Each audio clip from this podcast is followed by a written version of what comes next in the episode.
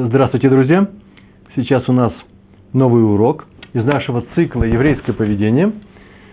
Мы изучаем законы Мусара э, в применении к нашей жизни, э, э, актуальные для нас, на примерах жизни наших мудрецов, а также на примерах из Талмуда и прочих примерах.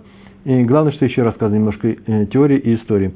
Сегодня наш урок называется из цикла «Еврейское поведение», называется «Не за счет других», восклицательный знак.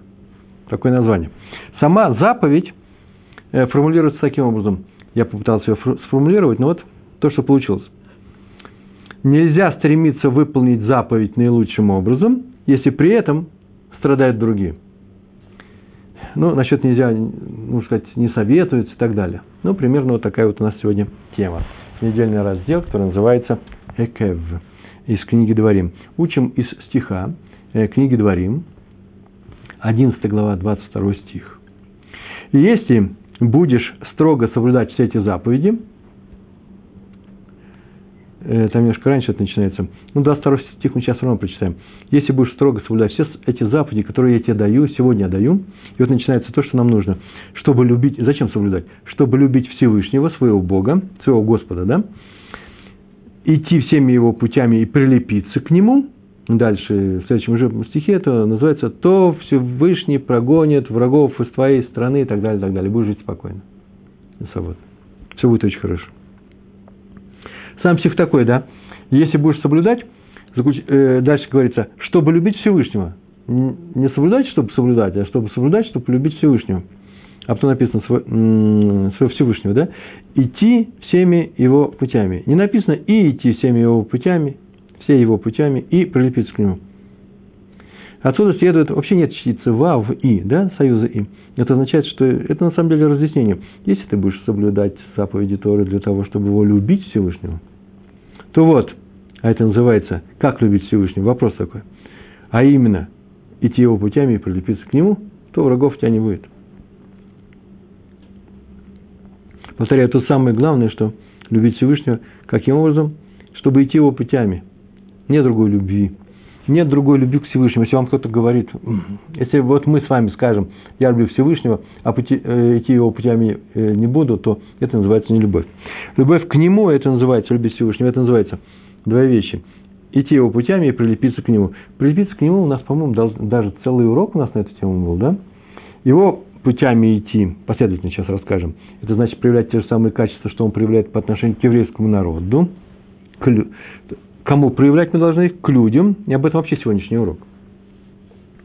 А прилепиться к нему – это сделать его желания своими. Вот что это означает прилепиться. Другого нету.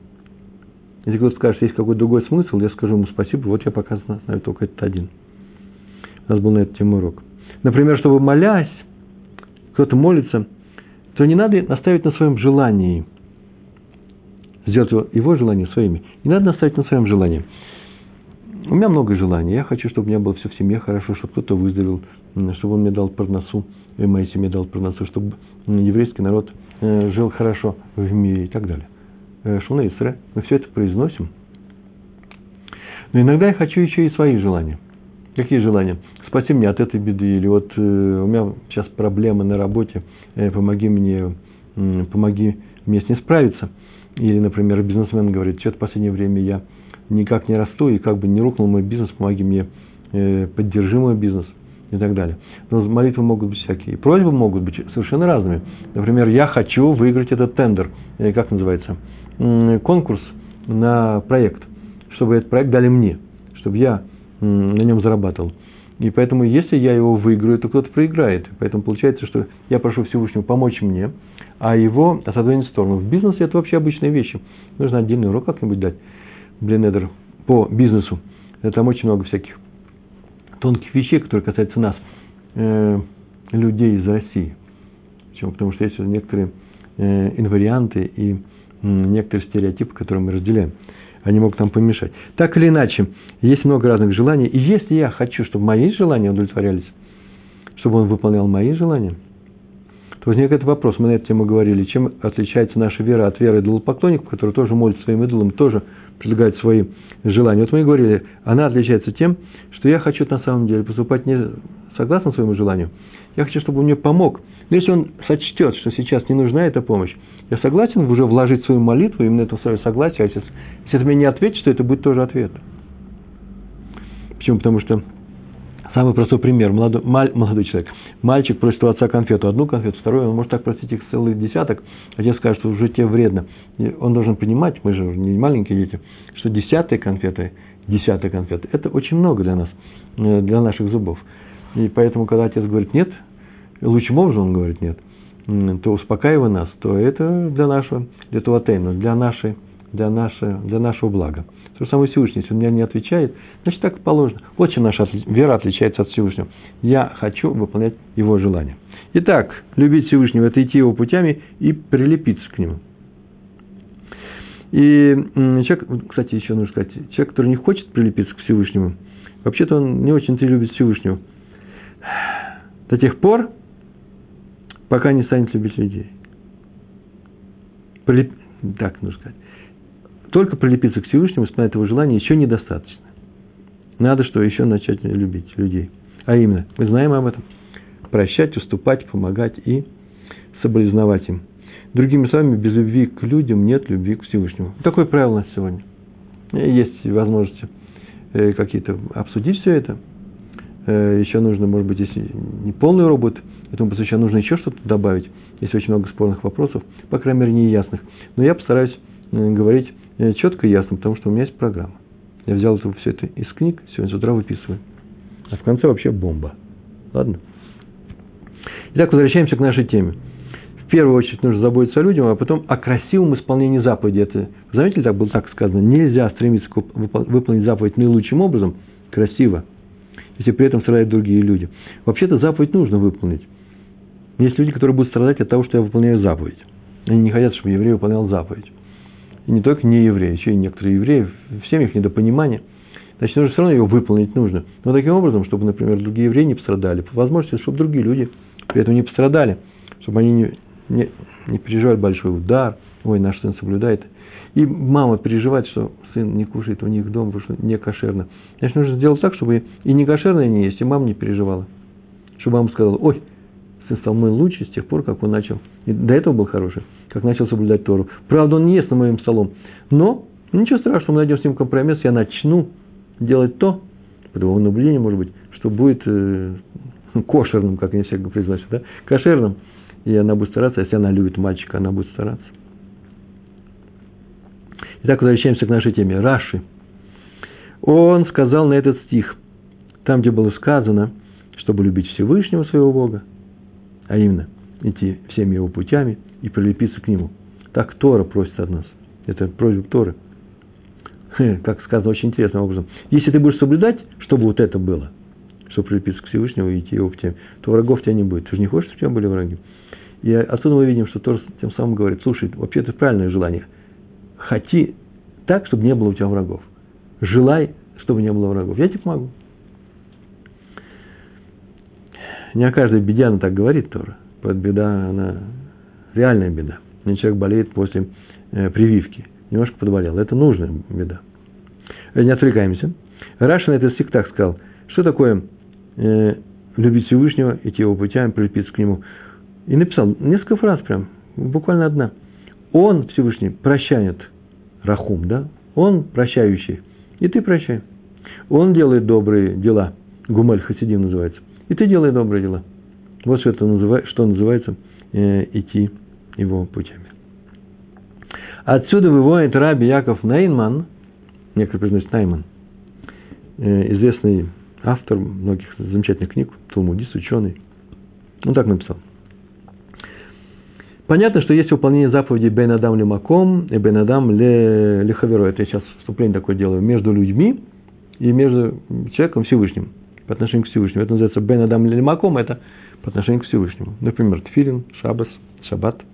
И Бен Адам Лихаверо. Например, не говорит Лашон не обижать людей и так далее. Любить их.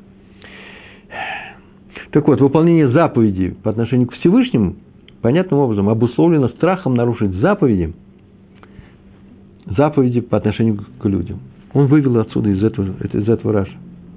Поэтому, когда человек поднимается в исполнении заповеди, он становится лучше, выше, в исполнении заповеди и прилепляется к Творцу, Пусть не забывает о том приказе, который формулируется таким путем. Идти его путями. Нельзя забывать об этом приказе. Как он милосерден, так мы видим у Раши, прощает, Рахум, да? Так этот человек должен быть милосердным. Так написал Раши. Как написал Раши? Так написал Раби Яков Нейман, сославшись на Раши. Вот в этом заключается эта заповедь. Ну, собственно говоря, нужно маленькое сделать замечание. Я не умею без замечаний. Смотрите, это еще не означает, что если человек, не дай Бог, не соблюдает заповедь любить своего ближнего, ну, не очень он их любит. Всякие люди бывают. Я не скажу, что мизантроп. Но он, соблюдающий еврей, он соблюдает. То Всевышний, Всевышний не засчитает ему исполнение заповедей по отношению к Всевышнему. Ничего не означает, что вот он меньше смотрит на заповеди по отношению к людям. Вот главное, вот точно вовремя, э, по всем правилам соблюдать заповеди, которые связаны его со Всевышним. Возможно, он засчитает ему эти заповеди. Но вот насколько, вот об этом-то и разговор, на, на, какой степени он ему это засчитает. Ясно только одно, что человек, который на самом деле хочет прилепиться к Всевышнему, сделать его желания своими, должен быть максимально внимателен к заповедям, к заповеди любви, любить своего ближнего. В противном случае он не любит Бога, который сказал ему, люби своего ближнего. Что же за любовь такая? Я тебя люблю, но вот твою заповедь одну, которую мне сказал, люби ближнего, я ее не очень-то давай. Да люди, смотри, какие люди. Вот с таким приходится жить, с таким приходится работать, часто говорят. Не дай Бог. То есть, по, большому счету, если вы не будете распространять эту информацию дальше, то я вам ее сообщу. Почему? Потому что можно обидеть других людей. Так вот, нет соблюдающего еврея, если он не любит других, евреев, э, других людей груб с ними, например, обижает их, требователен к ним, высокомерен по отношению к ним. Он никакой не соблюдающий. Только теперь я вас очень прошу, не подходите ко всем остальным, не мерьте этой меркой и говорите, вот Пятигорский рассказал на своем уроке, что ты не соблюдающий еврей. Я не просил. Я говорю про нас, про меня и про вас. Ладно, договорились? Спасибо.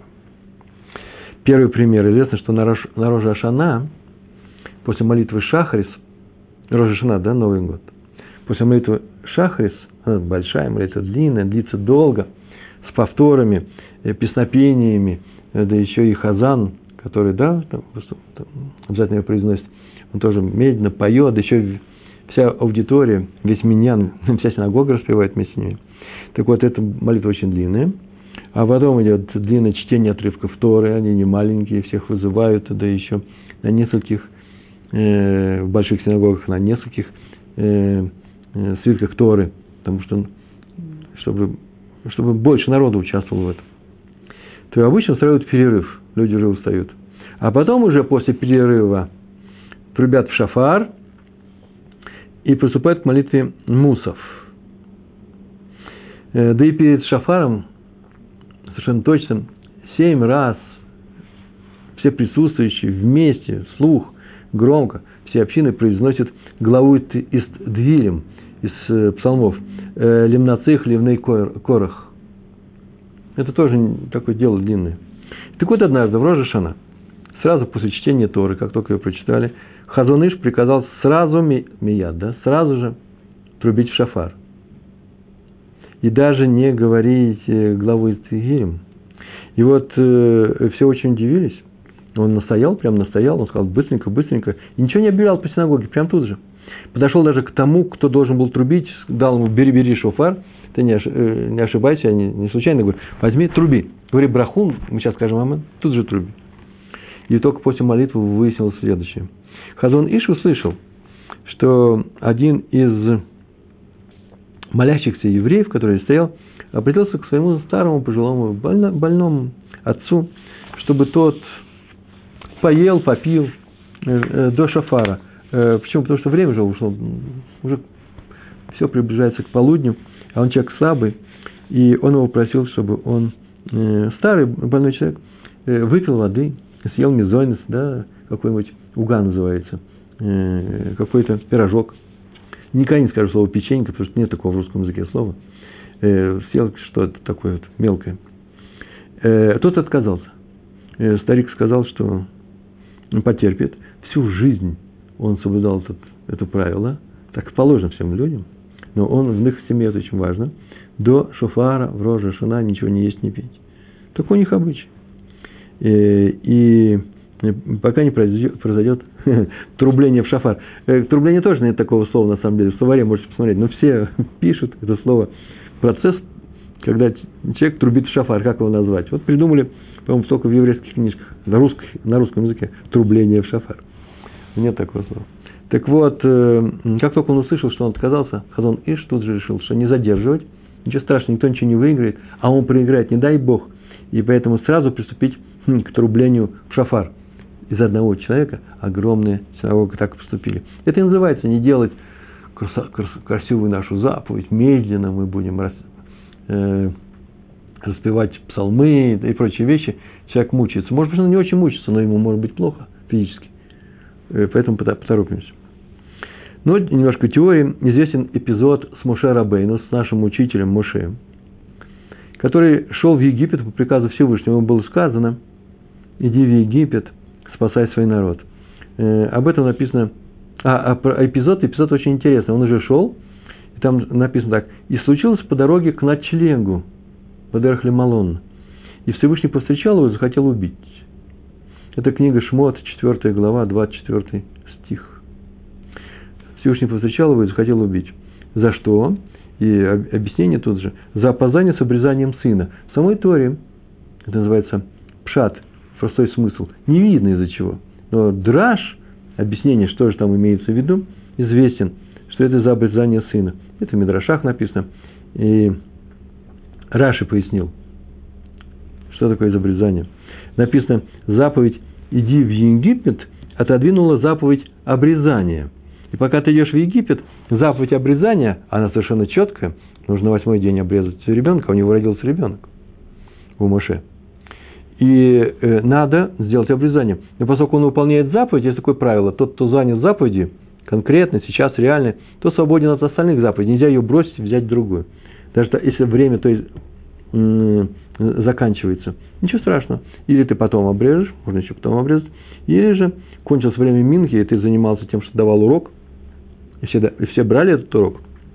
Люди нерелигиозные сидели на твоем, э, на твоем уроке, и урок не получится, если я вдруг прерву и скажу, давайте помолимся Минху, они ее молиться не умеют. Поэтому я дам этот урок до конца, урок Торы. Преподавание Торы отодвигает, это просто пример, отодвигает э, принес, э, необходимость принести Минху вовремя, пока еще не стемнело. Э, так же и здесь. Пока он выполнял заповедь и шел в Египет, можно было отодвинуть эту заповедь э, обрезания своего сына. Но как только они остановились на ночлег, там, наверное, стояли один день или еще что-то, о, и не обрезаете, тогда вы уже отодвинули, отодвинули эту заповедь вы сами, обрезайте, поэтому э, пришла смертельная опасность. Так Раш написал. Все стоит на том, что заповедь «иди в Египет» отодвинула заповедь обрезания. А теперь вопрос у нас. Если заповедь идти в Египет настолько важна, что она отодвигает заповедь обрезания, то почему Моше заставил Всевышнего уговаривать себя семь дней? Он неправильно сделал. Надо было лететь в Египет сразу. Или за эти семь дней подвинулись бы, наверное, обрезание. Ребенок родился до этих семи дней. Значит, обрезание можно было бы сделать. Ответ известен тоже – из-за того, что Муше не хотел обидеть своего брата Аарона. Он сейчас придет и станет старшим. Я назначил спасителем еврейского народа, я Маших. Аарон старше его и давно руководит здесь. 40 лет э, Моше здесь не было. И вдруг приходит многотовенькое из, э, из-за границы приезжает, из-за миграции вернулся человек. Он говорит, Всевышний мне сказал с куста, что... Он сказал, что я не пойду, пока Всевышний не сказал ему, я-то знаю, что он обрадуется тебе – только когда он сказал, что он обрадуется, ему только тогда он, э, Арон обрадуется, только тогда Муше и э, согласился идти. Он не соглашался обидеть э, своего брата. Это мидраж не пустой, не придуманный. Почему? Потому что именно после тех слов, которые сказал ему Всевышний, я-то знаю, что Аарон уже готов выйти, он уже идет тебе навстречу. Вот тут же и написано, что Моше и пошел. Значит, это связаны эти вещи. Итак, у нас понятно, из-за чего Моше не хотел идти в, в Египет, хотя это заповедь, идти в Египет важнее заповеди обрезания. Заповедь для обрезания дана для всех, а заповедь идти в Египет была дана только Моше. Она была важнее, нужно было спасать евреев. И нельзя было опоздать ни на один день. Но почему запрет обижать людей, заповедь между людьми, да? важнее заповеди к Всевышнему. Всевышний тебе приказал, иди в Египет. Понятно, что обижать Аарона – это тоже заповедь Всевышнего. Но сейчас тебе Всевышний говорит, и это только заповедь по отношению к нему. Иди спасай евреев. Почему она важнее? Так вот, Раби Шалом Швадрон объясняет. Всевышний не хочет, чтобы его заповеди соблюдались за счет других людей. Это есть тема нашего сегодняшнего урока. И он рассказывал, он, отсюда мы видим, что он не хочет, чтобы это было, творилось за чей-то счет. И он рассказал Раби Шалом Швадрон, что однажды Раби Ильяу Лупиан пошел к одному человеку, просил Раби Шалома Швадрона пойти вместе с ним. Э, почему? Потому что тому нужно было сказать, тухаха называется, выговор такой небольшой, но он сделал некоторую вещь, о которой с ним нужно было поговорить принципиально, и сказать, чтобы это не повторялось. Почему? Потому что эта вещь касалась э, всей общины. Не написано в этом рассказе, что там произошло, но его нужно было э, чему-то нравоучить, да, чему-то научить. И он его просил сопровождать, почему же вещь непростая, набраться сил. И они пошли. Раби Шалом Швадрон, сопровождая Раби Лягу Лупиана. Или, как здесь говорят, Лупиан, да? Ну, только у них кто-то говорят, что и Пиати Горский. Юдалев они не знают. Лупиан – и вот они пришли, постучали в дверь, дверь открыла жена, она вышла, сказала, вот такие хавины пришли. Э, пригласила мужа, и тут же тоже муж спустился в салон, пришел в салон. И они хотели с ним поговорить, а жена осталась стоять на месте. Ну, понятно, почему она осталась. Не каждый день к ним заходят такие высокие гости. Раф Лупян зашел. И она так стояла и слушала. И Раф Лупян поговорил с ее мужем о том, о сем, многих вещах, поговорили четверть часа. После чего они ушли, попрощавшись, сказали шалом, и прощались. И он не сказал ни слова на тему, за которой они, в принципе, сюда пришли. И почему? И Раф Лупян объяснил, чтобы не расстраивать жену. Дело в том, что она вообще ни в чем не виновата. Если бы она участвовала в том прегрешении, которое сделал этот человек, может быть, можно было бы им обоим об этом сказать. А тут она ни в чем не виновата. Отсюда мы видим, что это очень важная заповедь. Хоть и есть у нас заповедь Торы, объяснить человеку, что он не прав, но Тора ведь не, Тора ведь не сказала в любых в любом случае, даже за счет обижания других людей. Нет, нет. Если ты обижаешь другого человека, то ты от этой другого постороннего, то ты от этой заповеди освобожден. Вы меня извините, ну, сделаю я в другое время, в другой момент. А если мы сейчас скажем, а если другого момента уже не будет, уже его упустим? Упустим. Но только нельзя обижать другого человека. И отсюда не значит, что если нам полагается какой-то серьезный выговор, то мы приведем с собой своих детей, чтобы при них никого не обижали. Я не знаю, мне так показалось это немножко смешным. Но мы понимаем, в чем дело, да? Вот об этом написал то же самое Рав Деслер. Можно стараться выполнить заповедь наилучшим образом. Но надо всегда опасаться, чтобы мой личный ецер, да, плохое начало – не, подтол, не подтолкнул меня к этому исполнению, сказав, иди, иди, иди, это очень важно, иди, иди, это очень важная заповедь. А ты ее так сделаешь, что это не важно, остальных можно обидеть по дороге, не важно, они будут мешать, потому что все знают, что ты ее выполняешь.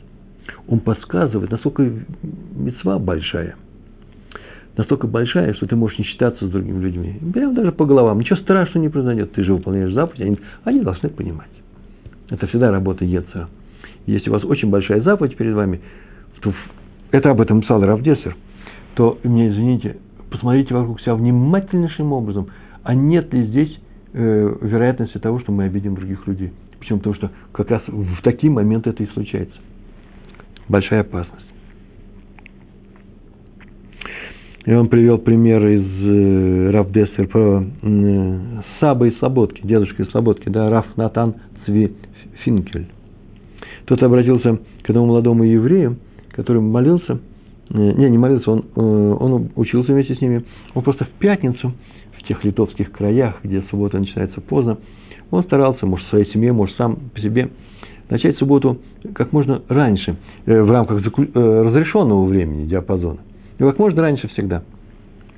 И э, Сабы Саботки подошел к нему, скорее всего, наедине сказал, а тот уже разнес это по всем.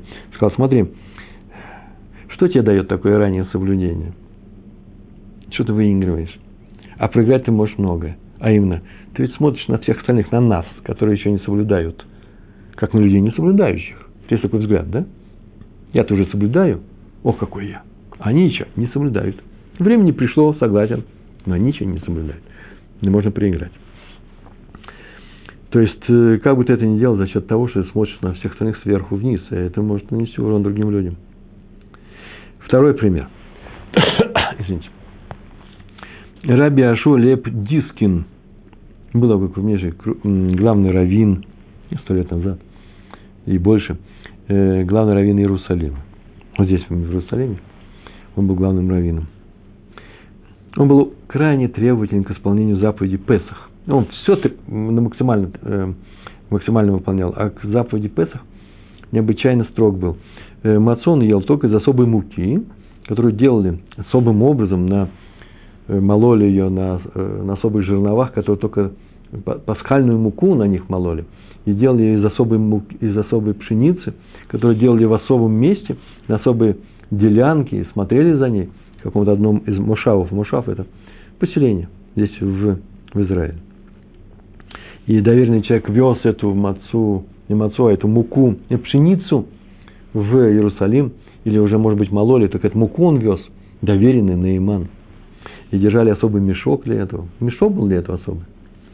И этот мешок хранился высоко на шкафах, в домах, в доме, э, чтобы, не дай Бог, э, не достать, не открыть, чтобы, чтобы ничего не попало. Вы знаете, ничего страшного в этом нет, это совершенно не психопатическое поведение, нормальное поведение. Просто человек красиво выполняет эту заповедь с особым старанием. Вот Рав Дискин выполнял эту заповедь таким образом. Многие люди так и делают. Так они относятся к запрету Торы – Э, есть или держать в доме хамец, тем более в виде мацы, не дай бог, если туда что-то попало. Так или иначе, наше, не наше дело говорить на эту тему, так он делал. И все долгие-долгие годы э, тем человеком, который держал у себя на шкафах в квартире, здесь в Иерусалимской, был Раф Элезер Дан, Элезер Дан э, Ральбаг. Так его звали, Ральбаг. Вообще слово Ральбаг означает Раби Леви Бен Гершон, так обычно – но это давно стало их фами- фамилией этой семьи. Так было известно, Раф Ральбаг. Между прочим, про него так сказано, что не могу не удержаться.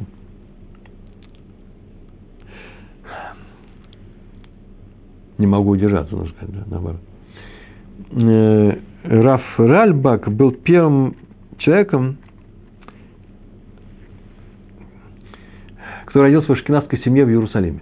Для этого запрещалось это первые люди, которые приехали, и он был первым ашкенадским ребенком. Э, Сфарадим э, жили в Иерусалиме э, постоянно, все время, когда мы говорим о постоянном присутствии евреев в Иерусалиме, это сефардские евреи. Тут были арабы, потом были турки, а турки, они были... Сфарадим, сефардская община, была поданными Турецкой империи. А из Европы приезжали, они были иностранными подданными, поэтому в Иерусалиме не давали э, селиться. Так вот, когда было какое-то получено разрешение, первым человеком родился ну, здесь, в Иерусалиме, у нас был Ральбаг. Э, кстати, это произошло в 1832 году. О, я запомнил эти цифры. А, э, родился он в семье Прушим. Прушим – это ученики Агра, Веренского Гаона, которые приехали сюда. Кстати, он был племянником Рава Дискина, к нему очень близок, и к Раву Саланту он был очень близок, Мисалант из Рава Шмуэль из Саланта. И он руководил Ешивой Эсхаим, один из первых руководителей Ешивы Эсхаим. Так вот, вот, вот он умер в 1895 году. Этот человек, который хранил у себя муку на своих шкафах, какую особый мешок для Рава Дискина, и для себя, и для своей общины, вот он умер в Тамузе 95 -го года. Видите, уже мука была готова для следующего Песаха. Ее пшеницу скосили, э, обмололи, обмолотили. Ну, достали эти зерна – и э, э, молоть называется, да, сделать муку. В Тамузе. А в книге было написано Ав. Вот я так не знаю, Ави он умер или в Тамузе. Поэтому я скажу и то, и другое. Так вот, после его смерти попросил Рав Дискин Рава Цве Мехаля Шапиру. Был известнейший раввин, чуть моложе их, пойти к вдове Рава Ральбага и взять у нее этот мешок. Вот перед Новым годом еще. На всякий случай, мало что может быть, и старые женщины придут, не что-нибудь возьмут. И так он, Рав Шапира, и поручил это сделать. Рав Шапира подумал, сказал, вообще-то закон позволяет в таких случаях положиться на женщину. Если она охраняет что-то, то закон, еврейский закон разрешает, что э, и охрана, женская охрана равна мужской охране. Хотя закон такой есть,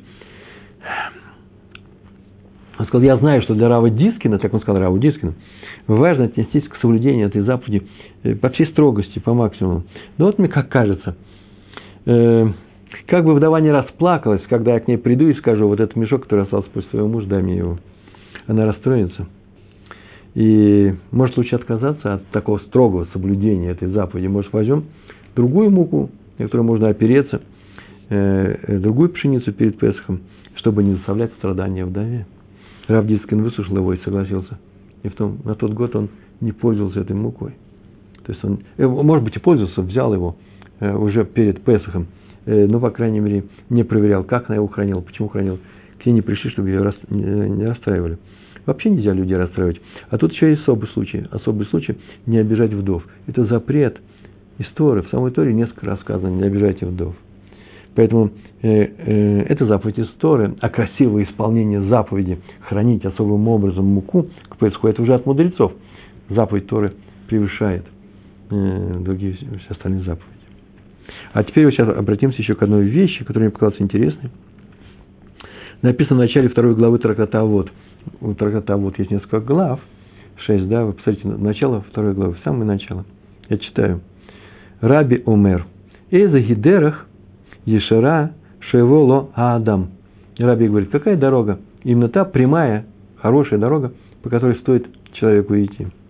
И отвечает, Кольши ги тиферес, тиферет лео, леосегу, леосега, та дорога, которая удо, удобна тому, кто по ней, по ней идет. В, э, в тиферетло минга адам. И чтобы от людей ему была похвала. То есть ему хорошо, он может сказать, вот какая хорошая дорога, мне полезно, приятно, может похвалиться этим. Да и люди его похвалят. Тиферет. Так сказано, Раби сказал так. Какой дорогой идти? Рабейну Йона, на это так сказал, похвала от человека за то, что Тут написано Миадам, да, я сказал, чтобы люди похвалили его. Тут сказано «Э, Тиферас ло мин гаодум, э, миадам, от человека. Что это за человек? Какого человека? Того, которого ты научил хорошо, правильно себя поступать с людьми. Вот этим путем иди. Так сказал Рабин Иона.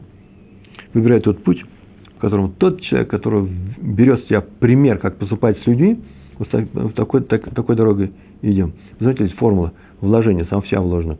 Поступать с людьми таким образом, чтобы тот, тот, кого ты учишь, таким образом же поступать с людьми, похвалил тебя, сказал, о, это мой учитель, вот сейчас ты правильно делаешь. Могу примеров привести, очень много на эту тему. Когда один был ученик, мы в прошлый раз об этом говорили, ученик, а, учитель, учитель, потом стал учеником Раби Акивы, э, и он э, Шимона э, а, Амсоне, да, я говорил о нем, он учил все «эт», он учил, что как только встречаешь слово «эт», алиф, тав, то это означает еще что-то – не только о том, о чем говорится, а еще о чем-то. И дошел до стиха, в котором написано Всевышнего бойся, там как раз Всевышнего, это Хашем. И сказал, ой, кого же еще можно бояться на уровне Всевышнего? И сказал, я отказываюсь от всего своего урока, вообще отказываюсь. Не надо учить это. Но всю жизнь занимался, чем он занимался? Тем, что все-все слова «эт» сказал, о чем здесь еще говорит Тора. Все это выяснил с учителями, с учениками и э, дал такой урок. А дошел до этого места и сказал, что нет, я отказываюсь от всего. Пришел Раби Акива и сказал, нет, это слово нужно учить таким образом, что сюда это еще и включает кого? Мудрецов Торы. А теперь объяснение, очень интересное объяснение, непростое. Он показал, пришел Раби Акива, посмотрел на этого учителя и говорит, слушай, ты отказался от всего? Он сказал, да. Мне не нужно ничего, никакой награды, ни от чего за эти уроки. Почему? Потому что я Всевышнего боюсь. Он сказал, о, вот таких людей, как ты, таких мудрецов, как ты, надо бояться. Он не просто о мудрецах сказал Раби Акива а об этом ученом. Заметили, да? Вот он изъявил пример того, каким нужно быть. Раби Кива от этого учил. То же самое Рабин Иона. Здесь говорится о похвале от человека, зато похвале данного конкретного э, мудреца. У тебя лично ты идешь тем путем, за который тебя похвалит какой-то человек. Какой человек? Тот, который учится у тебя, как вести себя с людьми. Тософот, Надарим. Есть такой, такой трактат – совершенно замечательный трактат. в Вавилонском Талмуде, 22 лист, вторая страница, 22 на 2. И там как раз говорится о том, Тософот написали, что здесь говорится, иди тем путем, когда тебя похвалят люди. Не говорится за что, похвалят, будут хвалить.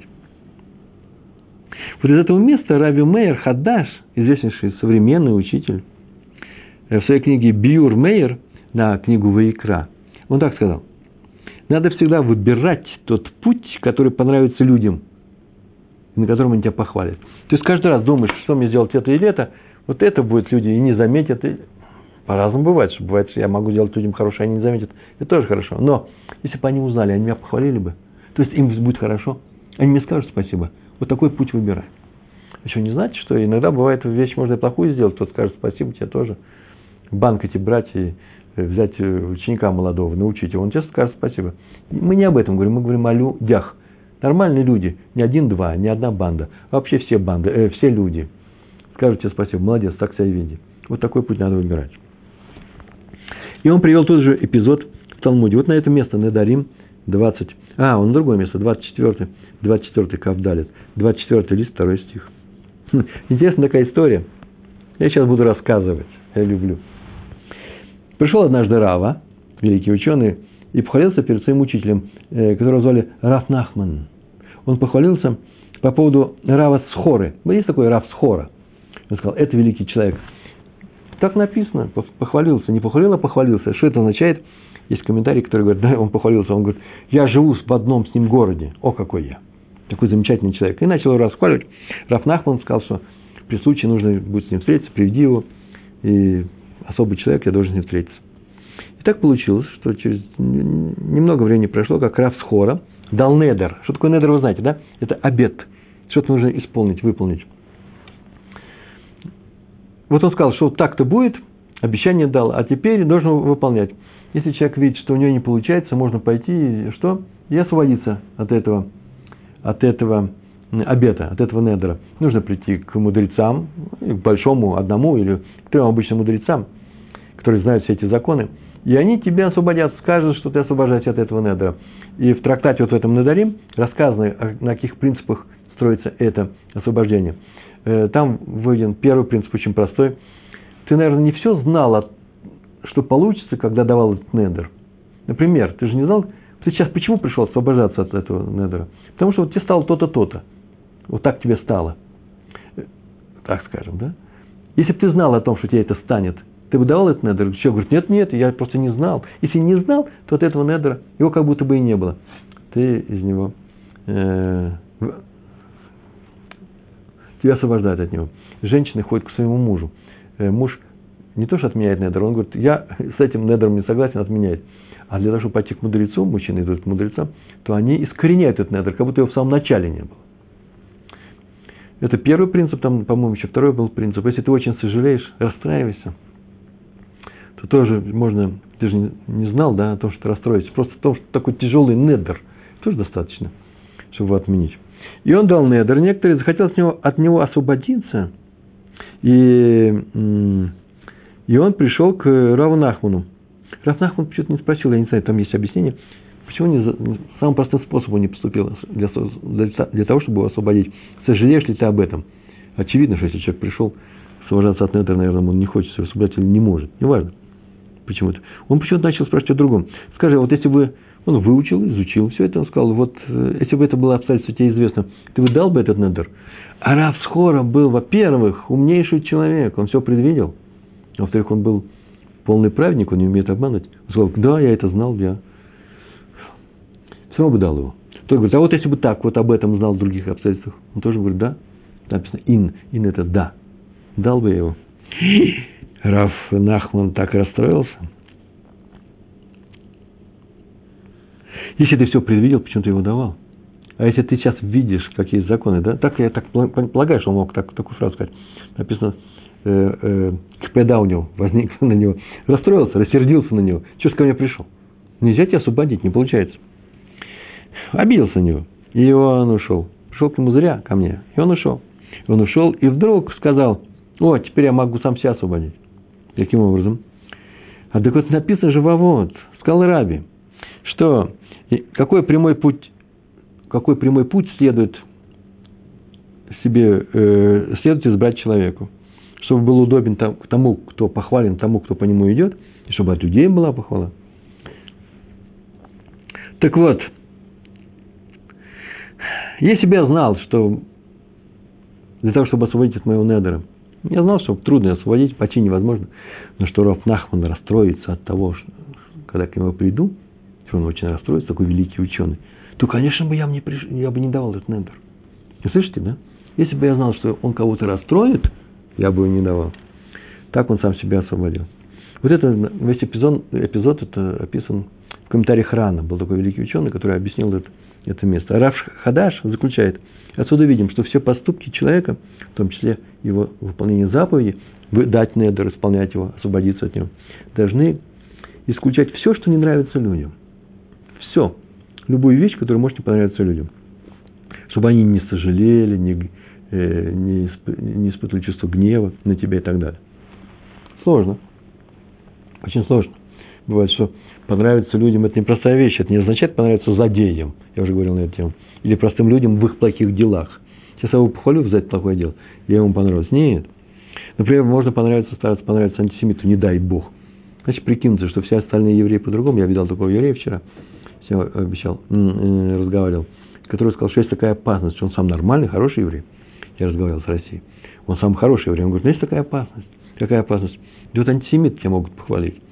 А в чем, в чем опасность? Ну, пускай хвалит, какое я делал. Как какое дело? Я могу вообще-то порадоваться такой похвале. Не больше, не меньше. Ну, есть такая вещь. Третий рассказ называется «Раби строит салантер». Однажды во время молитвы в синагоге ворвался один человек в синагогу. Перед брахой, который дает Куаним, перед благословением э, священников, да, Куаним. И так рванул к своему месту, чтобы встать во время, когда они скажут браху, что он ступил на ногу одному молящему, что вскрикнул, испачкал ботинок. После молитвы его отозвал в сторону раби Строю и сказал, что он понимает вообще всю важность заповеди выслушать благословение Куани, но боится, что боится следующего, он не уверен. Если она делается за счет того, что страдают другие люди, то может ли она от тебя быть засчитана? Я очень сомневаюсь в этом. Поэтому надо, по крайней мере, пойти извиниться перед тем, кого-то, с которым так поступил. И еще говорил Раби Исраиль Салант, Салантер, конечно, Шмулель Салант, это Исраиль Салантер. Осенью, когда все вступ, э, поднимаются очень рано, засветло, чтобы произнести слиха, слихот в синагоге, некоторые люди, состоятельные люди, будут своих служанок, чтобы те подогрели им воду, они попьют чайку, там, кофейку перед слихот, ну, чтобы произнести как следует слихот. Так он сказал, я не уверен, что так можно вообще поступать. Большинство этих служанок из бедных семей, и сироты, даже вдовы. А их обижать вообще особым образом запрещено Торой. Разве можно исполнить заповедь путем нарушения запрета Торы? Он сомневается. Есть еще один пример. Рави Исраиль Салантер всегда давал такой совет своим ученикам. Когда собираешься выполнить заповедь, как можно быстрее, лучше, красивее, правильнее, по всем правилам, Сначала, а мы уже говорили на эту тему, да, ага, забыл, это вот отсюда я взял. Сначала изучи внимательно, не принесешь ли ты урон другим людям, не оступишь ли ты на ногу, когда берешь э, для того, чтобы выслушать благословение все, э, это я от себя прибавляю, благословение э, Куганим. Вот в такой момент человек склонен недооценить боль или ущерб другого человека, который он доставляет другу, или их интересы. То всегда есть опасность нарушить запрет, причинить физический или моральный ущерб его Ецер подсказывает, говорил, да, не обращай на них внимания, ты выполняешь большую мецву, заслуга твоя велика. Так вот, вопрос, не велика ли тут, не велико ли тут наказание, если ты идешь на поводу своего Ецера? Так работает Ецер. Четвертая история. В 1952 году в Израиле было вообще трудно с едой. А год был шмита. Год, когда нельзя делать сельскохозяйственные работы, вообще собирать ничего нельзя. Тут еще и голод, и многие перестали есть мясо перейдя на молоко и молочные продукты. Но это понятно, почему мясо они перестали есть, потому что коровам кормили, что урожай этого года. А перешли на молоко. Да нет, мясо не перестали есть, потому что это дорогое было. О, вспомнил. Это у меня записано конспектами. Конспект, потому что было дорогое. А молоко дешевле. А на молоке не написано, как его кормили, э, как корова ела. Приехал в страну Адмор и Сатмара, раби Йоэль Тейтельбойм. И объявил, и везде это было известно, что молочный продукт есть тоже нельзя. Почему? Потому что коровы питаются зерном урожая этого года. Этот запрет сел изучать а, Агриз. Агриз, Раби Словечик. Понял много книг. Он прекрасно знал, почему Адмур Сатмар так сделал. И выхода не было. Но он определил, что можно пить молоко в год шмиты. Постановление такое дал. Хотя коров в большинстве хозяйств Израиля кормят как раз запрещенным зерном. Почему? Потому что это пикух нефиш, нечего кушать. Но, тут он согласился с, э, с Адмуром и Садмара, если есть разрешение, еще не значит, что можно отводить душ с этим молоком. Пейте по необходимости, не больше. Старайтесь сократить э, употребление не пока здоровье разрешает, э, э, не за счет здоровья, а для того, чтобы минимизировать нарушения. Так я сказал.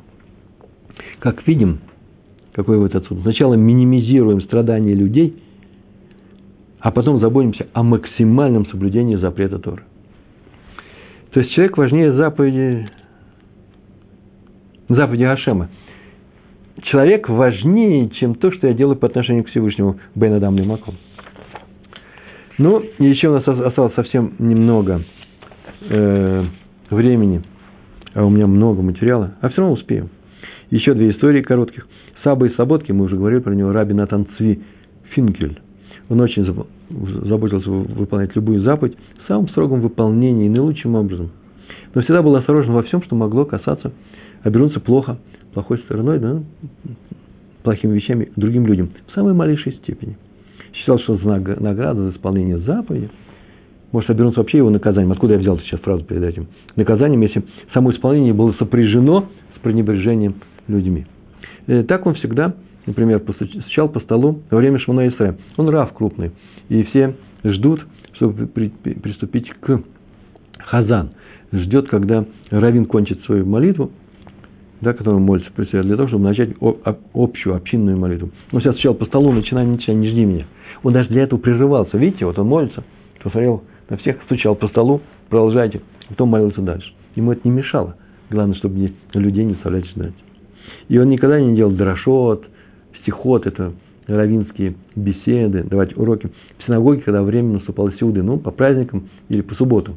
Сейчас принято обедать в это время, он никогда не задерживал людей. И однажды э, во время молитвы он заметил, что один еврей размахивает руками, молодой еврей, сильно качает стороны в сторону, к нему не подойти. А было тесно. И он мог задеть соседей, и после молитвы он подозвал его к себе и сказал, ты знаешь, есть такой вообще закон. Если кто ударил другого еврея, то он заслуживает 39 ударов ремнем. Ну, это отдельная история, палками, да, сейчас говорят. 39, если ты ударил. Просто ударил. Прав ты, не прав, не важно. Бить нельзя никого. Причем сила удара не, лими, э, не, э, не, не лимитирована, как сказать. Нет на нее э, минимального размера. Любой, любой удар. Такой удар тоже удар. Если ты ударил, не, не в шутку. Даже малейший удар наказывается. Ударивший другого еврея называется Раша. И если человек сейчас произносит вдохновенную молитву, глубокую, идущую из самых, из самых глубин сердца, он должен быть осторожен, чтобы не задеть других людей. Я вообще боюсь, это я от себя говорю, я, Пятигорский, это не Раф Финкель, что чем сильнее молитва, может быть, тем сильнее будет наказание, если ты задел других людей. Откуда я это учу? Из поступка Моше Рабейну. Моше, который стукнул палкой по скале, чтобы она дала воду, получил большое наказание, он не вошел в Эрцестрой. Все остальные вошли. То есть, чем выше человек, тем, менее, тем больше его наказание за простую и обычную вещь. Поэтому не обижай других людей. Если ты молишься очень сильной молитвой, не обижай. История про раби Бен Циона Аба Шауль. Он все, все заповеди выполнял наилучшим образом, но знал,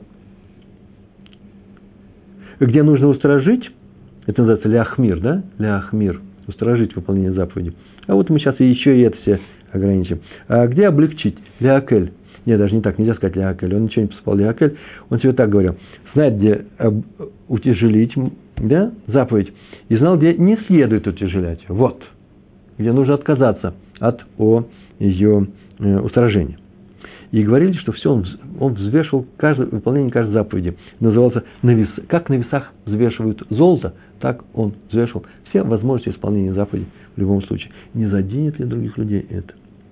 В его времена не все швейхеты выполняли, строго выполняли заповедь извлечения запрещенные жилы из ноги зарезанного, зарезанной коровы, зарезанного, зарезанного животного. Называется никур, да? А человек, который достает эту жилу запрещенную, помните, написано про Якова Вину, что когда его тот ангел, Малах Сатрон, боролся, задел за ногу, он начал прихрамывать и с тех пор не едят. Так вот эту, эту жилу нельзя кушать. Человек, который это делает, называется минакер. Минакер. Еврейская профессия. И поэтому, так или иначе, Раби Бен Цион Абу Шауль старался, что не есть то мясо, которое было куплено у человека, которое, э, которое не он сам купил, не, э, неизвестно где купил. Там написано на лавке э, кошер, а вот он ел такое мясо. Но вот после женитьбы, однажды он прожил несколько дней в доме своего тестя, и теща подавала каждый день ему на стол мясо, купленное ею. И Раби Абушауль ни разу не отказался от этого мяса, чтобы не обижать эту женщину. Почему? Потому что она вообще покупала кошерное мясо, но не настолько кошерное, не настолько красиво исполнена заповедь только у одного человека. И он решил от, отказаться от своего устражения, чтобы только не обижать э, человека. Это у него хумра такая, ужесточение, о, м- устражение. Поэтому можно купить там, где просто есть мажгех, есть рабанот, надзирает кто-то за этим, все достаточно. Но хумра, так у него было такое правило, отступает там, устражение там, где есть вероятность обидеть человека. Это называется не делай устражения в Торе для себя за чужой счет. Сегодня мы говорили об этом. Что обидеть другого человека называется за его счет. Если может при этом задеть других людей, не дай им Бог. Э, принято считать, что если человек молится Всевышнему от всего сердца, то его молитва будет принята. Всевышним, да? Я правильно говорю, Арье? И ему ответят, молись ну, на максим, максимально, сколько можешь. Это еврейская, э, еврейская реальность. Это наша Тора. Молитва очень важна. И мы это учим из это Илем, из книги э, псалмов царя Давида. Я молюсь от всего сердца, я знаю, что мне ответишь. Здесь есть две опасности, если просто к этому подойти, не думая. А именно, как бы человек не увлекся своими желаниями. Вот я желаю, что, вот, чтобы со мной произошло что-то. Чтобы все было хорошо. И я даже описываю Всевышнему это хорошо. Не за еврейский народ, моя личная. Просьба есть, ведь он же тоже мне, как царь Давид. Царь Давид говорит, спаси меня от врагов, и вот я спаси меня от этого директора. Сделал так, чтобы он меня перестал меня обижать. Так вот, он может увлечься своими желаниями. Об этом уже говорили. Как бы ты ни подменил нашу Тору идолопоклонством, теперь ты свои желания ставишь во главе всего.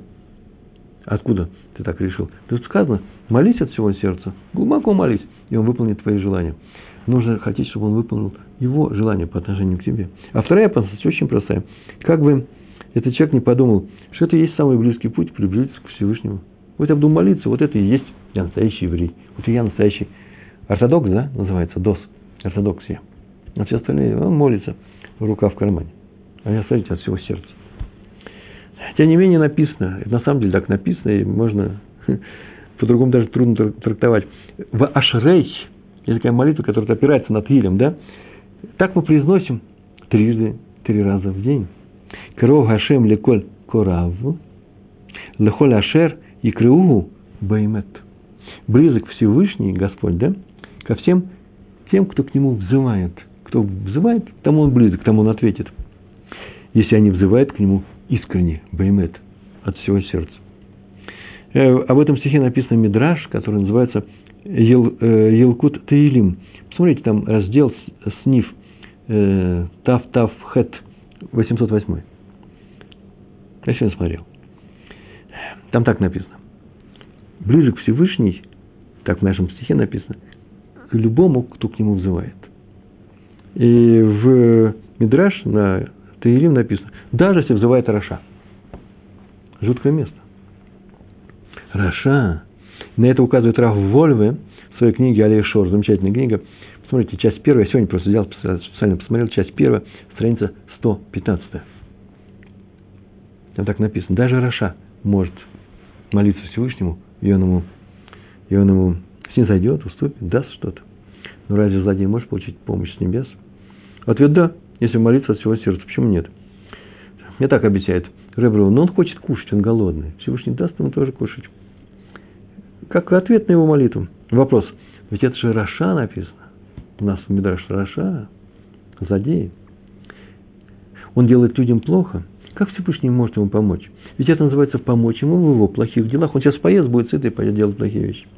Вот так вот, приблизительный ответ, насколько я его понимаю, насколько я советовался с רבנים, с мудрецами Торы, звучит таким образом.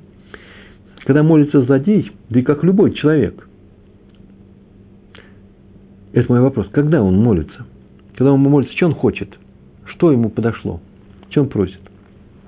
Да что он подошло? Ему плохо, поэтому и молится. Поэтому и просит. Ему что-то не хватает. Например, у него есть страдание. Называется Есурин. Есурим – это неприятные вещи, страдания и многие вещи, о которых известно, что они искупают вину перед Всевышним. Да, искупление, капара. Исурин – это капара. Знаете, во многих уроках мы об этом говорим, у меня об этом тексты есть. И мы здесь говорили на наших уроках в рамках э, еврейского поведения. Вот поэтому, возможно, ему и полагается помощь с небес. Почему? Потому что он тем самым как будто бы перестал быть Рашой. Или же, еще можно так сказать, а еще по-другому я сейчас скажу. По большому счету, вообще-то, человеку надо бы поостеречься, прежде чем просить помощи у небес. Почему? Потому что мы сегодня проходили, посмотреть, не пострадают ли от его просьбы, когда она будет исполнена другие люди. Например, мы же об этом говорили, бизнесмен. Некоторые думают, что соблюдающий еврей, бизнесмен, может получить помощь с небес, он же соблюдает, чтобы задушить другого партнера. Тот не соблюдает, вообще не еврей. Это большая ошибка. Никакой помощи в этом быть не может. Всевышний не помогает тому, кто мучает других людей. Так или иначе, сегодня мы выучили, что старайся молиться, как было сказано, да, леколь ашер и крeuгу беймет, по правде. Старайся молиться настоящим образом, по правде. Ты обращайся к Всевышнему, того, чтобы он тебе помог. Помогай людям. Если ты не помогаешь людям, тем самым какую помощь ты от него просишь? А поэтому можешь молиться и просить его, но всегда старайся при этом любить других людей. Потому что вполне возможно, что именно из-за нелюбви к людям – из-за своей требовательности к людям, из-за того, что люди, я Всевышнего люблю, а вот люди это не очень. Вы посмотрите, с кем, с кем мы живем, какое наше окружение. Вот это может быть и сведет на нет всю твою молитву. И э, Всевышний тебе это ответит. Именно тогда он ответит тебе, э, когда ты э, будешь вести, и будешь идти его путем, его дорогой, и к нему прилепишься. Повторяю, любить Всевышнего надо, если ты хочешь, чтобы он тебе помогал. Любовь к Всевышнему – это не просто любовь э, платонического ряда. Ой, мне так Всевышний нравится. Он мой папа. Он мне помогает. Он хороший. Как ребенок тянется к своему отцу. Он себя его будет защищать. Это еще недостаточно. Почему? Нужно заслужить эту любовь. Свою любовь к Всевышнему надо заслужить. Каким образом? Да очень простым. Делай то, что Всевышний делает с людьми. Он их любит. И ты люди, э, э, люби людей. Ты уже не маленький мальчик, который хочет только защиты. И Всевышний любит тебя и наделяет тебя силой защищать других людей. А именно, поэтому иди его путями, повторяй то, что он делает с евреями. Они восстают, обижают его, не верят, спрашивают, да есть ли Всевышний в нашей среде. Он все равно продолжает быть с ними. Не отворачивайся от тех, кому ты взялся помогать, от своих родных, от других евреев. Ты взялся, взялся. На горе Синай ты взялся помогать другим евреям. Это первая, э, первая вещь. Иди его путями. А вторая, приблизься к нему – прилепись к нему. Что это за, э, за прилепление? А именно, не больше, не меньше. Сделай так, чтобы не твои желания диктовали тебе свое поведение в этой жизни, а чтобы ты выполнял то, ради чего ты и создан, ради чего ты и рожден, создан Всевышним. А именно, для того, чтобы ты выстроил самого, выстроил самого себя, поднялся в духовном плане. Что такое духовный план? Нет другого духовного плана, друг, духовного роста, кроме одного – научись любить людей и продвигайся на этом пути. Прощай их, помогай им, уступай им, будь с ними и в беде, и в радости. И только тогда и Всевышний будет и с тобой всегда и всюду, если ты хочешь, чтобы он был с тобой. Тогда это и называется мы религиозные евреи. Мы религиозные евреи не за чужой счет, а только за, за, за, за наш собственный. Большое спасибо, всего хорошего. Успехов вам. Шалом, шалом.